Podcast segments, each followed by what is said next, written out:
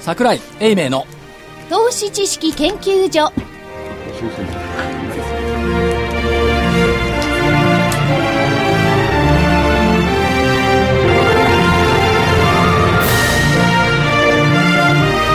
皆さんこんにちこんはにちは。桜井英明の投資知識研究所の時間ですスタジオには桜井英明所長こんにちは桜井ですちゃんと出席しております正木明夫隊長まさきです。こんにちは。福井主任研究員こんにちはそして研究員の加藤真理子でお送りします、えー今日の日経平均大引けは164円45銭高の16,174円44銭164円45銭高の16,174円44銭でした、トピックスがプラス21.16ポイントの1279.34ポイント。出来高が概算で26億5712万株。売買代金が概算で2兆1833億円。値上がり銘柄数が1620。9割ですね。はい。えー値下がりが120、変わらずが29銘柄でした。それで時価総額が451兆ということで。はいはいはいはい。 1万うん6174 4円円うん先週の見通しは高値1万6167円7円負けうん。そだそうですい。はい。はい。う。結論。結論。結論ははい。言い訳しようかないや、7円ぐらいだったらいいですよ。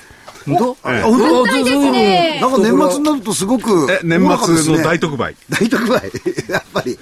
まあだけどあれですよ25日線の5%情報乖離水準は抜けないと、25日線は昨日段階では1万5530円、5%上は1万6300飛び6円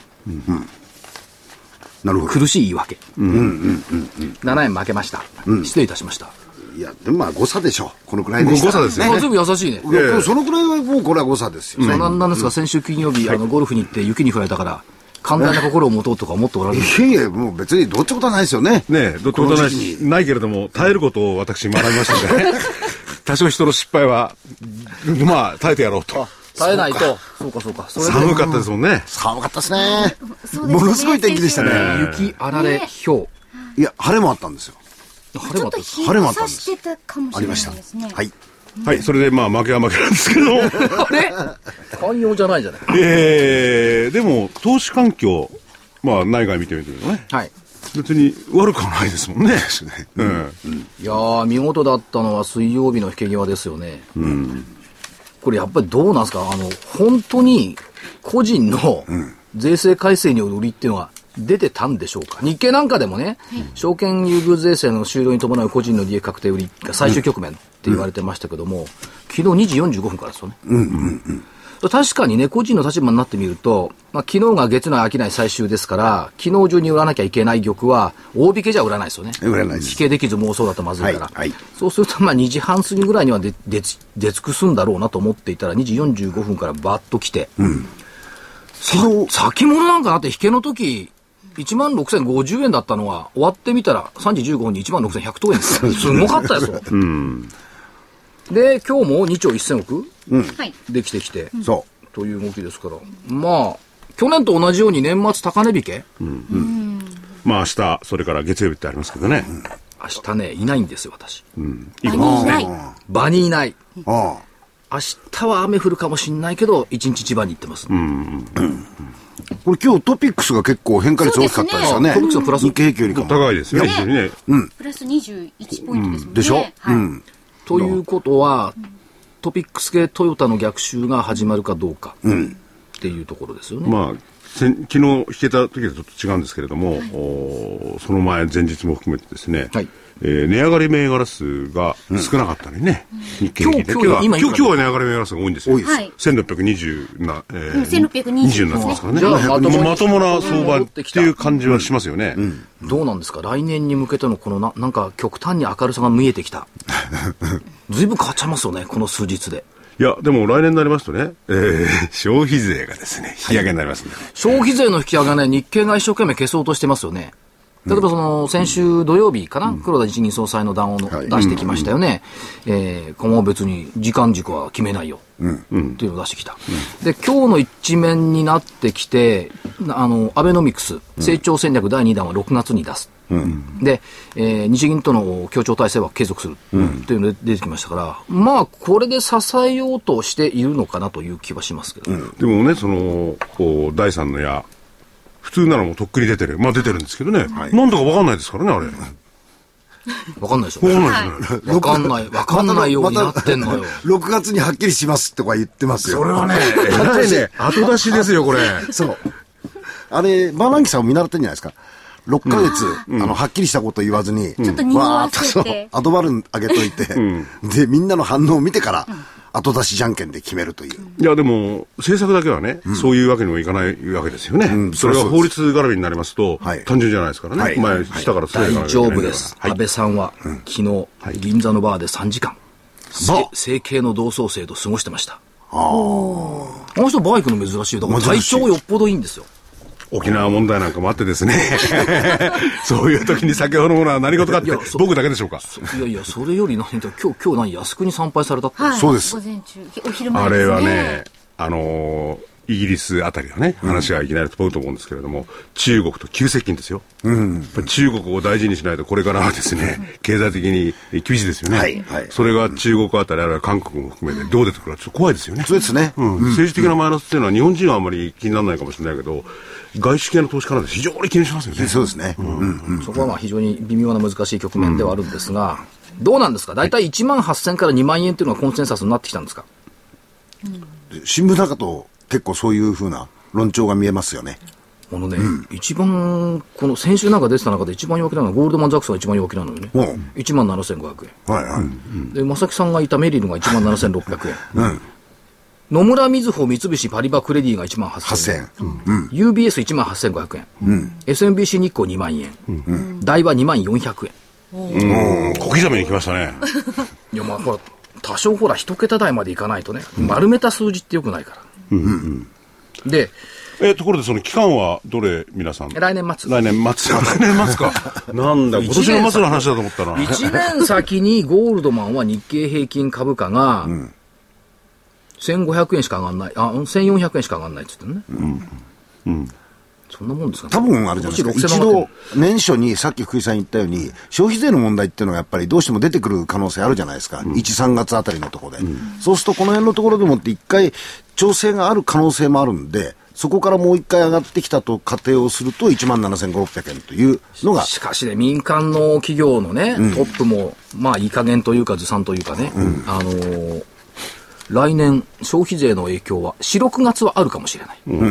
しかし、宿市区には戻すだろうっていう根拠のない自信がね、台頭してますよ。なるほど。市区には戻す。トップが。はい。ただおーこれまでの例で見ててですね、あのー、50%ぐらい、今回50%以上上げてるわけですよね。はいその次の年っていうのはせいぜい上げても、20%はいかないんですよね。うん10%台だ。 10%台そうなってくると、やっぱり1万、えー8000から上の水準、1.2万っていうのが、まあ、その、アノマリーだかなんだか知らないんですけれども、それが今回も、おー生きるとならば、そんなもんかなって感じもしますよね。なるほど。1万6000円の14、5%。いやただね、そのアベノミクス政策、規制改革だとか、新政策っていうのは結構ね、小刻みに出てるんですよ。例えばね、その中古マンションに200万円の補助金つけましょうはいはいはいって出てきましたよね。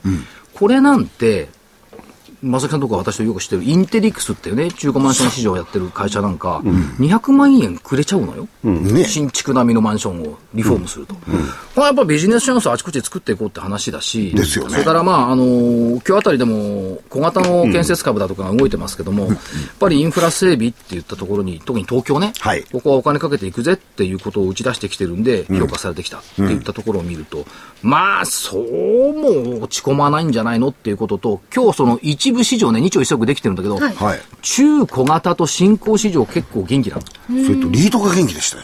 だからそういう意味からいくと、あのバトルをする意欲がね、マーケットにはやっぱり残っているだと思いますね。で、そのね、あの、あのーいわゆる、旧来型のね、はい投資ですよね、建設分野、今、所長が言ったのは、それに関しては、先週じゃねえや、えーこの週のですね、ウォール・ストリート・ジャーナルがやっぱ書いてるんですよね。おー何かって言ったら、スキルドワーカーがなく足りないって言うんですよ、日本に。だからそんないくらお金をつぎ込んでも、それはね、成立しないんじゃないかって論調でしたね。だから最近のそのうイギリスの方の新聞なんかも含めて、ちょっとアベノミクスがこう引いてみてますよね。ああ、そうですか。うんそれがね、ネックになるって言うんですよ。何が足らないっていうかね、その素材とね、人材が足り人な材い。が足りない。そうですね。うん本当に足りない。そう、それもね、すその旧来って言いますか、これまでのように、えー技術を持った人々が、本当に作り手のはいいろんな層で足りないってことなんですよ、なねるほど。うんだから多分そこにね、マーケット気がついたんでしょうね。例えばね、あの、人材派遣、建築現場の人材派遣してる夢新なんか今日ストップだから、そうですね。 1100円台よ。ね。なってましたね。まあ、火曜日に夢新の IR 課長来て、いや、人足らないんですよって本当に言ってましたけど、もうその通りなんだろうなという感じはしますよね。もう一つあれ、なんかね、ニーサ効果というのが、ちょっとあの場の中では聞こえてましたね。なんかさ、小型株だとかに FP。系の人はそう言いますけど、ニーサって一人100万円よ。知ってるね。ところが5年間持ちいや続け5るで年しょ。間持ち続けるのいいんだけど、まあ、そうか、500にいなや、るんですけ今ど日の上げがニーサ効果ってのはちょっとガで因数じゃないのいや、とは思うんですけども、あの、マーケットの中では、いや、ただね、もう一つはね、この年末になってからね、口座開設のお手続きをまたしてなかったってんで駆け込んでくる人が結構いたんですよ。ええええ相談に来る人が。まあだからじわじわじわとは下支えで聞いてくるんでしょうと思いますよとは思いますよね。まあどっちでもこの何、あの、ボロっちいスタジオでやるのこれで最後です ね。そうななんかトさ、ラ、トラディショなナんルかあれだよそなうそう、人の、伝統的な人のうちに来てさ、はいい、きなりこのボロッチ家って言ってると同じなもんだね。いやーなん人はか、こ落ち着くとか思うんですよ。の思いき出っ深いスタジオと。ははいい。そうです。数々はのい伝説を生んでまいないですけども。はい。まあ、いろいろなゲストもお迎えして。はい。ドクターとかたくさん来ましたよ、ここね。ねはいえ、いいらの方が来年いらっしゃいましたよねからはドクター来ないだろうな、きっと。えマスターぐらいで終わるから。そういうことになるかね。でも福井さんもこう長い時間いていかがですかなんか感慨深いもの。いやねあの、私、あんまりいやそういうものにこだわらないし、 いやこれね、聞いてる方は分かんないと思いますけどね、後ろに控えてるのが、だってレコード版が回転するやつよ。はい。ですね。今時レコードなんで回転して聞く人いないっしょ。これね、話が全然違って長くなるんですけど、三原さん、三原麻生さん、はいはい。とやっぱりこのスタジオでやったことがあるんですよ。ええその時に三原さんはね、これもう使わないんですよって言ったら、俺にくれって。あ、でしょうね。じゃあ、いや、持ってっていいですよって言ったらね、持ってく代金は高いんですよ。そうそう。それで三原さん諦めた。確かにこれ、木製の木目の伝言っていうブランド名入ってるしね、これいいかもしんない。これだけど、三原先生のとこ置いたら大変ですよ。ご自宅に置いたら。ねえ、事務所なんか絶対置けないし。そう。で、音好きでしたからね。ですよね。うんまあでも、あと、な何がすごいって、このチャイムまで入ってるしね、ピンポンパンポンパンって学校の放送室みたいだね、これ。いや、でもこれだってね、今はね、若い人たちはこれを使えないんだから、これ、その、旧来型のアナログのね、そうそう機械は。はい。オープンテープとかね。いやね、ラジオ日経にね、出入りするのって何が一番びっくりしたかっていうとね、えっ、と、東証のラジオ日経のブースあるじゃないですか。あそこにね、双眼鏡が置いたんだよ。おう置いてあったの。この双眼鏡を何に使うって言ったら、昔バダチがいる頃に、はい。なんで集まってるのかを目視するために使ってたって、本当なんですかね。ああ、ザラバとか実況するのあにい。や、もう、それかどうかはね、あのー掲示板を見るためには使ってましたよね。だかああ。らそれよっぽどね、大昔の方、大先輩の方ではそれで分かったと思うんですけど、はい僕の年代は分かんないんですよ。どこで何がやってるかはね。いや、でもね、あの、わさわさ人がいる時にあの双眼鏡を使っていたその双眼鏡がまだ残っていたっていうのは非常に印象深い。なんかいいですね。い歴や史を感僕じま僕すね。もね、あの、記者クラブにいた時にやりましたもん。あーこれ見るんですよ。あれ、双眼鏡っていうのはね、いっぱいね、あの、数字が並んでると、はいどの数字を見てるか分かんないんでね。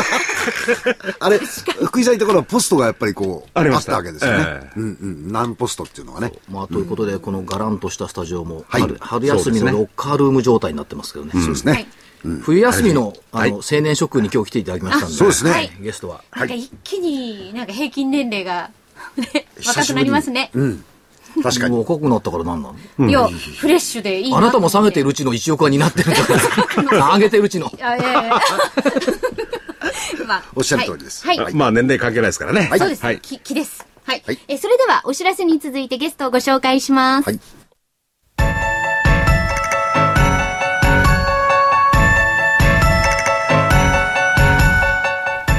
活動的なあなたの応援サプリ。サプリ生活のグルコサミンコンドロイチンは、年を取ると少なくなりがちなグルコサミンとコンドロイチンを無理なく補います。階段の上り下りや立ったり座ったりが気になる方やお散歩スポーツを楽しみたい方におすすめですサプリ生活のグルコサミンコンドロイチンはグルコサミンの含有量が10粒あたり 1600mg コンドロイチンが 300mg と豊富です300粒の1ヶ月分1本がラジオ日経特価で3980円3ヶ月分3本セットがやはりラジオ日経特価で1万800円さらにお得な6本セットも同じくラジオ日経特価で1万8000円いずれもお届けには送料500円がかかりますラジオ日経だけが特別価格でお届けするサプリ生活のグルコサミンコントロイチン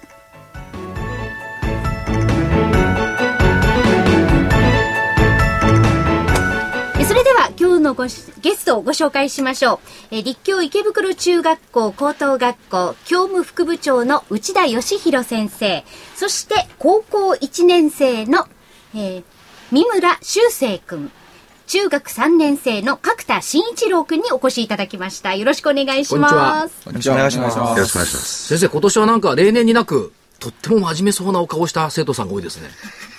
そう かもしれないですね。あのーちょっと毛色を変えて、はい、真面目路線で。真面目路線で。いや、いつも真面目なんですけども、さらに輪をかけてなんか真面目な青年たちが多いなという感じでごいざいます。やーでも二人とも笑顔なんか良くていいですよね。いかにも爽、やかです、かわいい。えー、学生さんというか生徒さんというか、はいうん、いいなって感じしますよね。で、えっ、と、立教数理研究会、研究部っていうと、毎年まあ年末に出ていただいてるんですが、恒例の事業は、ストックリーグへの参加っていうのがありましたよね。勝つことね、それで。勝つこと。 勝つこと。パフォーマンスは今年はいかがだったんでしょうかえーっと、はい。 は。ではい三村君に。はい。えーっと、今年は、えー日本の文化を海外に売り出すというテーマで、レポートを書いてますね。はい。はい。えーっと、まあ、クールジャパン。はい。はい。まあ、それに乗っかるというか、まあ、どっちが先だったか、ちょっともうわからないんですが、それと、まあ、最近よく聞くジャパンエキスポ。はい。まあメディアなどでも日本食の反響高まっているということで、これはいいんじゃないかなということで、はいえっ、と、食、機械、水、医療、観光、はい。えその5つを柱に、あのーやっていますね。なるほど。はい。銘柄なんかはどうやって見つけ出してくるんですかえっ、と、まあ専用のサイトを使って、はい。まあランキングを見たり、えー自分たちで、まあ、ちまちま調べていくっていうのもありますね。えはい。で、まあ、銘柄は、食だったら、銚子丸だとか。銚子丸はい。 え。実際食べに行ってみるとか。ありますね。はいはい。で、美味しいところが一番いいとか。そんな感じ ですね。はい。いや、というのでこれね、あのー中学生でしたっけ中3、高 1? そう。うん、こい三村つ。君で、中さこうこいちはい。で、あのー非常に大事なことで、例えばその、じゃあ、銚子丸を持ってる投資家さんとかが、銚子丸で食べたことあるかっていうと、食べたことのない投資家さんも結構いるわけですよ。はい。ね。いるでしょうね。で、ワタミ持ってる投資家さんがワタミでお酒飲んだことあるかっていうと、一、回、一回も行ったことないっていう人もいるわけですよ。だからやっぱり実際に足運んで別に居酒屋さん行ってくださいとは言ってないですけど、あの、いろんな外食を見たり、それからその、野菜だとか、肉だとか魚だとか、売られてる状況なんかを見て、値段の変化ってこれあるじゃないですか、その辺も。そういうところやっぱり身をもって体験していくってすごい重要だと思うんですよね。福井さんなんか銘柄見に行くことないですからね、きっと。うん見に行くことないって。え、銘柄の現場に行くことないでしょあ、銘柄の現場はないですよね。でも店は行きますけどね。あ、よくあの、野菜の値段とかご存知ですよ、福井さんは。あ、それはご、ご家庭の事情です。 いやいや、さあご家ア庭のンテナを張ってらっしゃる。いや、だからね、あのー今は、まあ、お昼時でもあれじゃないんですけれども、こういう店に行った時に、やっぱトイレが綺麗かどうかって結構ね、そ聞れきやまっぱすより。あ本の当に女冗性談じなゃんなかもくてよ。くチェックしますね。それで、あとはね、従業員の態度ね。あ、はい。で見てたら、やっぱり、やっぱりブラックだったって分かりましたよ、僕は。ああ、なるほどね。ところで今、その手元にあるそうマイポここートフォリオっていうの、はいこれは何です一か覧表のようにはい。えっと、これは、参加チームの、えー投資銘柄の一覧ですね。はい。えっと、特に。これは、一番最後に、僕たちの、あ、えっと、え、これは、あの全部で6チーム参加してますので、はいえーチーム単位で20銘柄ぐらいずつ選んでますので、はいそれの運用リストですね。なるほど。これは、時間的にはどれぐらいかけたポートでしょうここ、最終締めから見ると、11月30日締めですので、はい約1ヶ月と、45日、え、45日ぐらいですね。 45日45日ぐらい。どうですか一番いいパフォーマンスのポートフォリオっていうのはどれぐらいポートの上昇してるんですか、そうですね、500万ベースで考えて650万ですから、 150。想定投資元本500万円で、えっ、と、45日経って650万円の評価額になってるななってます。はい。いいですね。うまいっすね。これ、でも、中1です。中1。中1です、決めたのは。聞いてる投資家さんガクッと変化する。大したもんだよなそれでそれが、まあ、ゲーム系がたまたま組み込んであるのが多かったわけですね、その一彼ら部のテーマはア150プリなので、まあ、元宝だったり、いろんなところ入ってますけれども、でもやっぱり、あの、一応リサーチをして、ゲームショーに見に行ったりとか、でそこで最近、これからの主流は、どうもクラウドゲームだっていうようなことで、はいクラウドゲームも、あの、視点に入ってはいますね。アプリだけじゃなくてね。はい。なんでアプリとゲームがいいんですか好きだからとか。あの、日本文化ですから、もう行かないわけですね。日本文化っちゃ日本文化ですよね。やっぱご自分でされます、結構。やりますね、暇があればもう。 あのーあ、でも、まあ若者に人気って言ったらやっぱりパズドラですよね。はい。でもなんかパズドラあんまり好きになれないっていうのがあって、あのーどちらかというとアプリを落とすというよりかは、あのーグリーとか、はいそういうような、あのーサイトの方に接続してやるゲームですよね。はいはいあちらが大きいので、なんですかね、僕高1なんで、はいあのーこの中1が選んだのはもう3歳違うのでも、もう流行が違うのかって思って、 ちょっと待って世。代が感じちゃうんですはい、なんかもう、違い12歳と15歳でそんなに違うのやり方違いますよね。ますね。そうですか。だって正木さんと私なんて結構年違いますけどほとんど変わりませんよ それあの、もうおじさまっていうのを同じくくりになっちゃってほほほほだっつって。あ、あのー今年ですね、文化祭行ったんですよ。一挙さんの。はいそしたら、あのー学生徒さんたちが作ったゲームソフト。へえ自分たちで作ったゲームソフトが、先生6本か7本出てましたね。そうですね。で、その、基本的に全部 3D のゲームですね。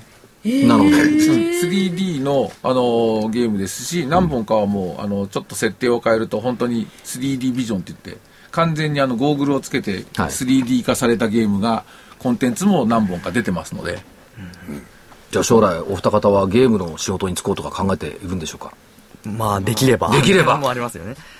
やっぱりそうなんだで正木さんなんか文化祭行ったら浮くでしょ絶対はい。え文化祭なんか行ったら浮いちゃうでしあ、ょ私あのーしょっちゅう立教さん行ってますから。いやそういう意味じゃなく行かないんですよて いや浮くと思うよあの毎年来てくださってますので、その中でいろいろとなかなかいいコメントをですね、子供たちに、あの一言言って帰ってくださってますので、いい励みになってるんです小言じじいみたいなこと それで、その、まあ、ゲームとかね、アプリとかっていうのかな。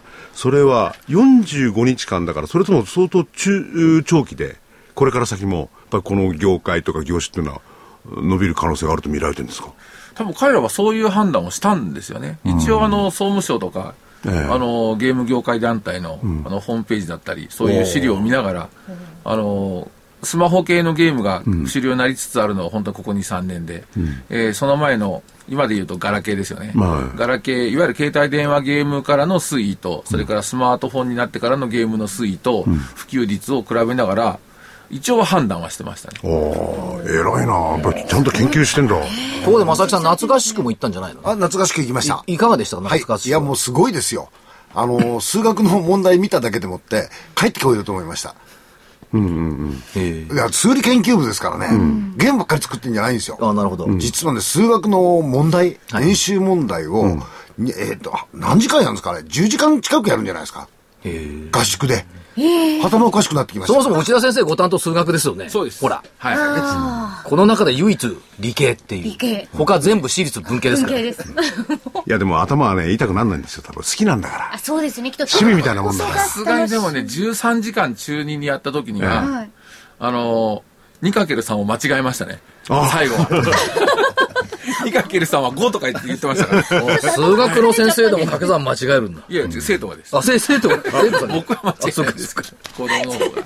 はい、 で先生、まあいい、いいところはね、額にして、えー、150万ほど、おね、まあ利益が利益だと、境界がね。悪い方はどのぐらいなんですかえですね、悪いのはマイナス7、8万ってところあそれでも7、8万。 493万ぐらいで、残りの5つは収まってます。これがまた、なんか今の市場っぽいなと思ったりもするんですけどね。それぞれ特色があるわけですよね。あります。その一番悪いところ、まあ悪いところっていうか2、3万マイナスなんでしょうけど、どういうところ組み込んであったんですかね。基本的にはテーマがそれぞれありますので、えー、例えば、あのー、ここに来てる中3がやってる角田のは鉄道になりますし、うん、あとはあの中1がやってるのは非常食ですね。非常食系。これもこの間試食会やって食べてましたから、うん、みんなで買い出しに行ってそれをみんなで食べようなんて言って、うん、で美味しいまずいが一つの評価のポイントでしたね食べやすいとかいうことをやってましたであとはですねなんだあとはタブレットですねタブレット系の端末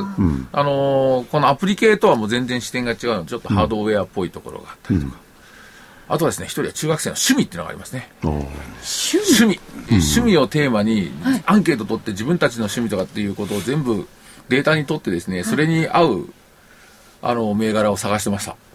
はい。で、まあ、それなりに、あの、分散は入っているので、あの、分散投資にはいろんな業界が絡むような形でやっているんですが、まあ、それでも45日でマイナス5、6万、だからですね、1%ぐらいですね。うんうん、ここだけが突出してる、えー、このアプリの子たちだけなるほど、うん、時流に乗った銘柄ポートフォリオにしたということでしょうね、うん、そうですね、ところでその鉄道を選んだてっちゃんなんですか、はい、てっちゃんなのまあ鉄道好きですねはいどどういうのが好きなの乗るのが好きなの取るのが好きなのまあ全般的にというか昔から好きだったんですけど、はい、あのレレポートの初めにもその、まあ、僕たちは鉄道が好きだでも始めてるんですけど、はい、毎回やっぱりあれあの西武線とか東武線が好きなわけ池袋っちゅうとそうですねやっぱ自分が使ってる路線が、まあ、一応東武なんですけど、はい、あのあと、まあ、さっきあの他のテーマで実際に店に足足を運んだりとかっていう話があったんですけど、はい、鉄道の場合は普通に学校に行くのにも使ったりします乗れますよね、ええ、鉄道って奥深いでしょ、はい、鉄道のその電車だけじゃなくて、うん、その百貨店もやってたりね、それから住宅もやってたり、いろいろね、幅広いんですよね、うん、鉄道ってね。で、東部ってほら、延長キロ数が長いからさ。まあ、吉崎さんとかそうも入れればね。えー、うんこれどうですか、日本の鉄道っていうのは世界に戦えるそうですかやっぱダイヤとか正確ですし。はい、ああ、それはそうあのダイヤの正確さは日本人の貴重面差であって、あれは輸出できないんじゃないかなと僕は思うんですよね。どうなのかな。まあ、あ今、コンピュータ制御ってことになりますんでね。東武線ってホームドアってもうついてんのかないや、東武はついてない。まだついてない。ずっと東武はついてないですね。 ホームドアはたくさんつけてほしいですよね。早めにね、予算つ けてね。うん。あの、いろいろ安全ですしね。ただ、あれが壊れるんですよ ね。なるべく壊れないホームドアを欲しいですよね。これからも鉄道を追っかけていくんですかまあ、まあ趣味の範囲で。あ、趣味の 範囲で。なるほど。お母さんから何か質問ないですか、お母さんって言われてお姉さんじゃないからお母さんお母さんだろうね。いやいやいや、なんか、私とかこういうことって全く同じ年代の時に考えてなかったので、はい、もう感心するばかりですよね。うん。うん、ねあの、我々の時はね、投資なんて関係ないもんね。はい、金に触んなって言われたんですよ、これね。金はどこでもねえやろ、だって。どうですか、ストックリーグとかに参加したり、あるいはこういったものを研究してみて、楽しいですかまあ楽しいですよね。楽しい。楽しいというよりも、やっぱり新しい視野が広がるというか、そういうのが大きいかなと思ってます。お二人ともどちらかといったら、まあ、あの投資をしてね、その結果は数字で現れて、数字っていうのはお金なんだけど、それよりもむしろ過程を楽しんでるんですかその自分でテーマを決めて、どう考えるとか、どう調べるとか。そうですね、うん、あのそこが一つの目的でもありますし、うん、あの一つの視点から見ると、あのこの A という会社はですねこうなんだけど、うんうん、あんまり良くないんだけど、でも別の B っていう視点から見たら、これは実は世界一の技術を持ってるよっていうようなことが分かったりとかね、うん、それがあのチームによって A という会社が同じテーマなんだけど、視点が変わることで入ってたり、入ってなかったり、するっていうこともありますしね。でも同じ会社が入ったりもしますしね、うん、違うテーマなのに同じ会社があったりとか、うん、やっぱりそういったことをみんなで共有しながらやっていく中で、あ世の中って一つの会社で動いているわけでもないし、うん、複数の会社がもう本当に融合しながら動いている世界を、子どもたちはうまく見ているんじゃないかなというふうに思いますね。そこを知るっていうのがやっぱりねあの経済というか世の中の動きでもあるので、そういうチャンスはねあのたくさん与えていきたいなというふうには思ってますね。いや先生いい教育をされてますね。内田先生あのストックリーグの指導教諭指導教師としてですねもう長いことお立ちになってますけども、はい、ストックリーグのか広がりってのは最近いかがですかこれはですね今年は多いと思いますね。はい、あのー、リーマンショックの後は参加校減りましたね、うん、つまりですね世の中のその日経平均の変動によって参加校がやっぱり少しずつ増えたり減ったりしてるっていうのはそこにアノマリがあるんだあると思います思いますあのリーマンショックの後はだ1年遅れなんですよねだからリーマンショックの後は株って大株式って大変だよねみんななんかすごい大損してるしなんか世の中もうすごく暗くなってるからってなったらそれをどうやって教育に入れるんだっていうのところがあって翌年2009年は参加校がぐっと減ったんですよね、うんだから今年、こういう状況になって少し増えてきて、だから来年はちょっとまた分からないですね。1万6000円とかってそういう金額が出てきたときには、うんうん、あのー、こういうこと、ことを、まあ、教員って、教育サイドとしても話が、景気が上向いてくるとそういう話もしやすくなるし、えだから来年以降はまだもうちょっと増えるかななんていう、個人、独断の経験から来てる話ですけね、ど、なるほど。はい。だけど、この試みって、例えばその海外と比較するとどうなんですか、やっぱ海外でもこういうのってあるんですか、正木さんも含めて。あもう海外、たくさんあります、もっ,うん、もっとあります、あの SEC 自体もやったりしてますから、うん、ええ、いろんなものがありますね。ええ、で親が本当に教えたりとかね、そうです、うん、うん、地域で教えますよね。地域でね、うんあピアーズタウンのおばあちゃんみたいな世界だ。そうです。なるほど草のね、投資家みたいな方ですね。すごいですよ、ピアーズダウンのおばあちゃん絶版になっちゃったから、ね、 あれ、あれを、あれを翻訳したのが大和証券偉いと思う。うんでもあれ、あの個人的なことでね、あれで、えー、答えられない方答えられないとお二人、お二人とも、例えばお父さんなりお母さんが金融関係とかそういうわけじゃないですよね。はい。で、お父さんとかお母さ ん、こういうことやってるのを聞いてて、いいねって言いますまあ、興味は示してますよね。むしろ、じゃあ、親に教えたりなんかしてんだ。はい。お父さんお母さんこうなんだよと か。特に父親の方が食いつきが。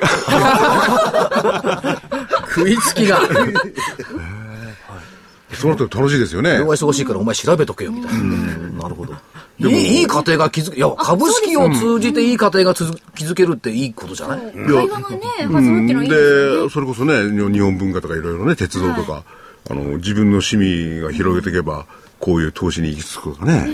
楽しいと思うな、うん、でそれで社会を見る、まあ、政治とかそういうのも入ってきて見る目が培われますもんねうんこれしかないなやっぱり 株式投資だな株式であ株式株式教育だ な投資教育って投資教育ですやっぱあれですかあの卒業しても大人になってもこういう株式市場は見続けていきたいと思いますか必要ですよねやっぱりはいいいな いいなうん明るいですねこれですね。うん。うん。いや、必要ですよ。うん、ね。あの、我々の世代があんまりろくな成長しなかったんで、これから年金とかすると大変なことになるんで、自分で稼いでくださいなんて話になりますからね。それ必要なノウハウですよね。これ、ストックリーグ締め切りってもう間もなくでしたっけレポートの締め切りは1月の9日もう間もなくですよね。間もなくです。今、最後の段階ですね。今年の手応えはいかがでございましょうか。まあ、個性がね、強いレポートが多いので、なるほど。あのどういうふうに評価が分かれるか分からないのもあるんですけど、はい、ただ、ピンポイント的に評あの絞り込みがうまくいっていてあの、きちんと論じ立てて書かれていると、意外といい線に行くのは、今年は結構みんなバラエティーに富んでいるので、はいまあ、いくつか残ってくれるんじゃないかなというふうには思いますね。じゃあ、頑張って。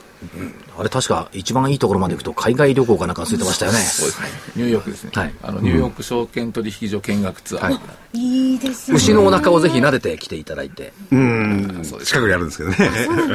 ニューヨークへ行きたいかってなんかそのテレビ音源昔あげましたね。ありましたね。それは別にクイズじゃないですか。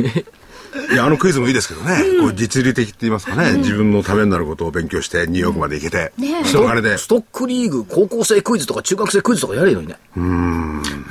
いや、これ、と途中経過とか組み入れてるものを、えー、公開してるってことはないんですかって結構聞いてらっしゃる方がね、あ立教大学の生徒さんがもうあの、まあこれはももうう参加されてる学校も、実際に11月30日でもうフィックスされてますので、ああここで暴露したからといってあ、もう真似られることはないで すし、同じ、仮に全部同じものが出たとしても、多分視点が違うので、あの全然平気で平気です、これは。はいああだからその視点なんですね。所長もよく言ってんじゃないですか。株式投資、ストーリーとかね、シナリオを書かなきゃいけない。そのよういやな。自分でね。自分でね。人のパクるんですよね。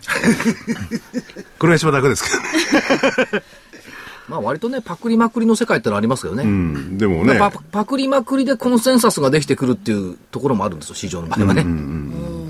でもどちらかというとそのパクリも一つの手なのかもしれないけど、立教大学の学生さんはね、学生さん、生徒さんは。立教自分たちで中学中学校ね、はい自分たちでやってんだもん。これで150万円よ。45日の間に。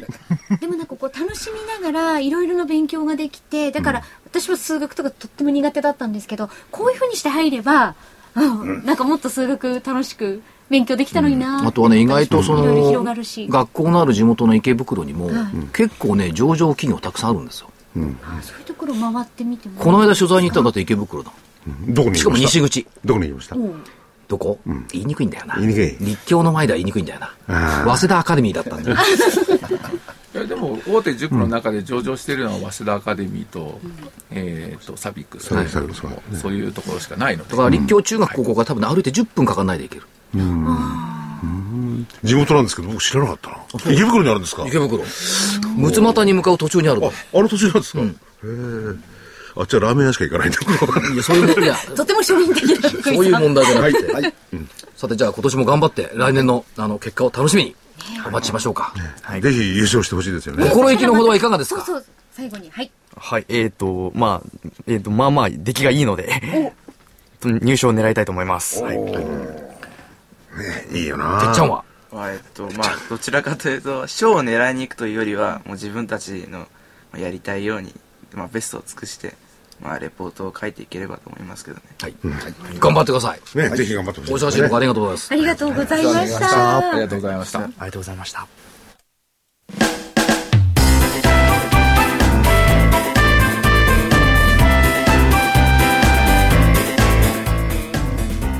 花粉症の皆様に嬉しいお知らせです。花粉症で長年悩んでいた医師が自分のために開発した花粉症対策商品ポレノンは花粉が体の中に入る前にブロックする体にも優しい商品です。ポレノンはペクチンなど自然由来の素材が花粉などの細かい物質を吸着して花粉のアレルゲンの体内への取り込みを防ぎます薬と違い眠くもならずお仕事車の運転お勉強などもはかどりますラジオ日経ではポレノン3本セットを9640円でお届けしますそれだけではありませんラジオ日経ではポレノンをお求めいただいた皆様にウイルスなどの侵入を防ぐ高機能マスクをプレゼントしていますポレノン3本セットに高機能マスクがついてお値段は9640円送料500円をいただきますそれでは予定からスケジュールからお願いいたしまこすれがね、長いんですよね。明日、失業率、有効求人倍率、高工業生産ときて、イタリア国際入札。私は場にいません。30日月曜、大納会。間が抜けてますよね、午後3時まで大納会ってね。やっぱり午前中でいいよ昼ね昼にね、やめてほしいですよね。そうです。その後、こう、酒なんか飲むのいいんですよ。はい。おっしゃる通りです。さらに間が抜けてるのが、31日火曜日、大晦日。はい、アメリカ、ケースシラー住宅指数。これ意味ないで しょ。しかも購購買部協会指数と消費者信頼感。元旦、中国の製造業 PMI。あの人たちは旧正月だからいいよね、関係ないもんね。ああそうですねバーゼルス2が欧米の銀行に導入予定です。2日木曜日、アメリカ ISM 製造業。これも、普段だったら ISM 気にするけど、2日の木曜日なんかほとんど誰もこう無視するんじゃないのっていう気がしますよね。3日金曜日、アメリカ自動車販売。えーで、6日、大発会。アメリカ ISM 非製造業。それから製造業受注と上院が審議再開。それよりね、その、これひどいのよ。4日の土曜日って、日本で一番早い株式セミナーってやるんですけど。うん、聞いた。聞いた信じられる信じられる。しかも有料よ。うん。20何人集まってる。どうどこ、どこでやるんですかどこだっけな三越前だったかな。 4日、日本橋。 4日で1、2、3、4。おお金曜日か。あ、土曜日だ。いや、っていうことはね、すごいよね、これ来る人は。うん。4日よ意気込みを感じますね。横でも、横横なら普通、たまたま土曜日ですけど、普通仕事大発会ではありますけどね。うん4日にでも20人も。いや、無料じゃ、だったらわかるよ。有料よ。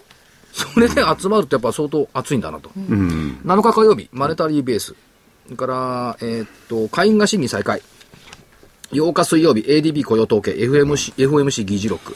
9日木曜日、ECB 理事会。10日、早いですよね。オプション S q、うん、お、うん、第2週だもあ、そうだ。アメリカ雇用統計。というスケジュールでございまして。うんうん、はい。えー、日経平均の、はい、えー、っと、下、15,530円。はい。うん。25日線。うん、上、16,868円。うん、200日線の20%上に乖離した水準。うん。 20%?20%。 20%結構、いきますね。なんで ?20% って結構、ちなみに、ヒストリカルにも。いやいや、何言ってんの今年の5月に行った時が47%よ、うん、あ、そっか。で、今、だって、現状で昨日段階で200日線1万4000飛び57円で、プラスの13.8%書いたから全然ね、うん、5月とは違う。うん、しかも、東卓レシオ90割れている。そうそうそうそう。そう。はい。だから、見通し18、16868。はい、所長、あの、為替の見通しは全然しないでしょうけど、まあ、104円。これが5円に突っ込んだりとか、6円に寝てる間に行くってことはないでしょうかね。あるでしょう。可能性としては。可能性ありますよね、はい、この私は FX は専門家ではございませんけども、うさ商いの中になるところでの、はい、えー、そういった商いってはある可能性はあります。ですね。だからね、今年のゴールデンウィークの時だったかな、うん、何日連休になったかな、5月ね。結構。で、休んでる間にニューヨークバーンと上がって、為替がバーンと安になって、うん、どうすりゃいいんだって悩んだ正月で、あの、連休だったんですけども、うん、正月もそうなる可能性はなきにしもあらず、ですね。そうするとね、なあ、処分された方いるんでしょうけれど も、ちょっと嫌ですね、休みが長いっていうのもね。だから、その、上がるにしろ下がるにしろリスクですからね。買ってないリスクっていうのを言い出すとマーケット一回お休みするんですけども、まあその言葉人々歩きするかもしれません。うん、ちなみに過去20年間で12月24日に大引け買って、大納会の大引けで売ると、19勝1敗。おすごい。っていうのを、今頃になって言い始めるなっていう ね。もっと早く言えた。え、これ、これ、そうですよ。もっと早く言えるのにね。あと2日しかないんですよ。そうそう。もうどうなんだうん。だ昨年のようにピン引け年末ってのね。いや、過去20年間、つまり失われた20年ですよね。そう。でも、年末は高いってことなんですね。そう。そうです。年末とか、肉に買って、大納会で売ると、19勝1。そうそして次の控えは、一つ伺っていいでしょうか。あの、来週の見通しは、これはあの、大納会ってことじゃなくて、1月10日。 10日。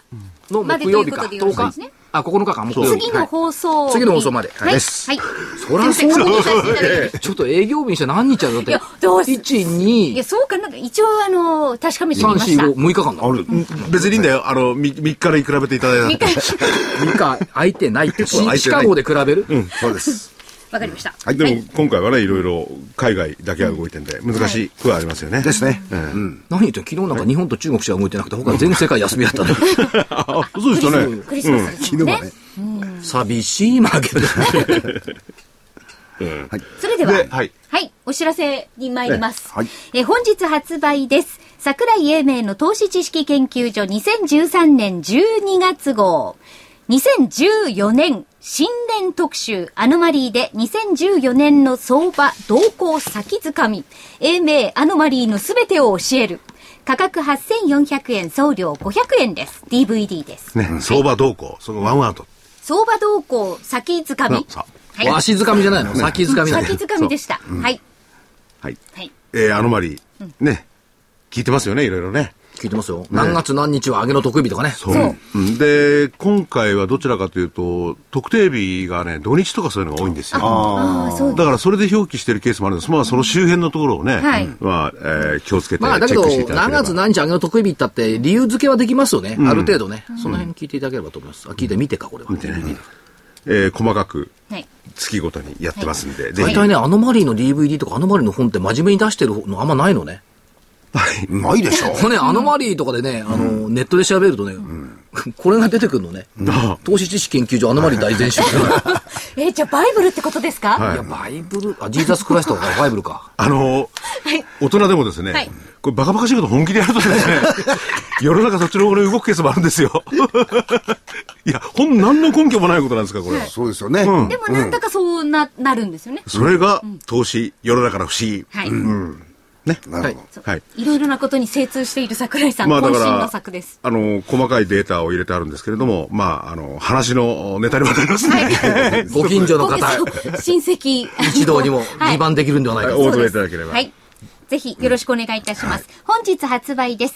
アノマリーで2014年相場動向先づかみ、英名アノマリーのすべてを教える、価格8400円、送料500円です。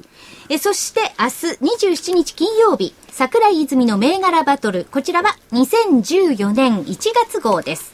桜井英明株の学校123の年末年始銘柄祭り。いつからそうなったのちょっと待って。いやこ書いてありますいや、それがこれですよあ、。そうなの年末年始はこの株が一番。今買わないと売らないと手遅れになる銘柄ソーラン。価格は8400円、送料500円です。まあ、たまたま年末っていうのはね、まだ明日、明後日ありますけどね。まあ、基本的にはもあこう、れはあはいるか。ワンツースリーのバトルかそうですね。はいえー来年に向けて、えーいろいろ、えー所長と、そして、えー大場さん、はいえー坪倉さんだから銘柄上げていただいてね。僕は来年は、個人的な意見ですけれども、チャートが生きる相場になると思うんですよ。で、50%棒上げたらチャート関係なくなっちゃうからね。来年はマイルドに上げていく。チャートが生きる。福井さんのこの予言ってね、よ、予言結構ね、予言、予言がね、無視できないんですよ無。視できないでしょ無意識に言ってることはいいのよ。無意識に。うん、意識して言うのはあんまり良くないけど、無意識に発する言葉はすいごく。や、でも割と今営業トークだったような気がすいるやな。ーあそうということになると僕は、あの立教のね、中学生高校生みたいに、勉強しちゃダメだってことだそういう意味そじゃなこい。には言えないですよね。どうしてそこに結びつくかあんまりよくわかんないけど。いや思わずなんだかこの子供たち勉強してんなチクしようと思ってでも、あの、潮流っていうんですかね、流れをつかむのはやっぱり、すごいセンスが、あそういうセンス本当がに大切なので、え生徒の皆さんも、ね。そう。はい。わしづかみにして。それ流で、えー所長、えー2013年もまもなく過ぎ去ろうとしてますって言っても、こう、まだ、 2013年まがだあるじ こゃないですか。の投資知識研究所あの、最番後の組時で間はなん最で後ねいやこれははい今年最後ですはい最後ですねそうですはい今年最後でございますが、まあどうでしょうかたくさんのゲストの方々においでいただいたり、はい我々勝手に喋ったりしてましたけども、はいはいまああの気休め程度にはお聞きいただいたり 何の気がするなんて苦しい時の気休めぐらいになるほど。はい。いやその程度のお役に立てればよろしいんじゃないですか、まあそうですねですはい最終的にご判断は皆さんいやそういう意味で方ご承知ですから そもそもだって株進めてないしそう。だから気休めというかそのなんていうのその相場の投資の一律化みたいなところがあってね、箸休めから、ああ、いいですうね。ん、そんな感じちょっでとおひらがなで書いちゃった聞きいただければよろしいんではないかと思ってます。これ来来年も続くんですかこの番組は。とりあえずとりあえず続くんです。とりあえず。で続くということになるとまた来年も箸休めと。はい。だから雑煮の時にあのお腹が疲れたらまた、投資知識研究所でもオンデマンドで聞こうかと、いうことでいかがでございましょうか。ねまあぜひこれからお正月に食べるみかんの皮みたいなもんですからえーでも皮もほら、お風呂に入れたりそうできおます風呂かにら。入れたら結構美肌になるかもしれそなうい。そうですよ福井。さん、今回あの DVD 買っといたら、ね、このア、ノマリー、そう、来バッチ年リ勉強できるじゃないで一年見てはい。あじゃあ、そこが正木楽さんにしは、んでいただあけの、れ社員ば。価格で割安でお、お、お、ありがとうございます。僕はそういうことしないことにしてま すそう ですよ。厳しいんですよ。はいは。えー皆様今年一年本当にありがとうございました。また、あ、来年も9日でしたっけね。ははいい。ぜひお聞きいただきたいと思います。そ良いれでお年はまをた来お迎えくださ年、い良いお良いお年年ををお迎えください失礼いた。した。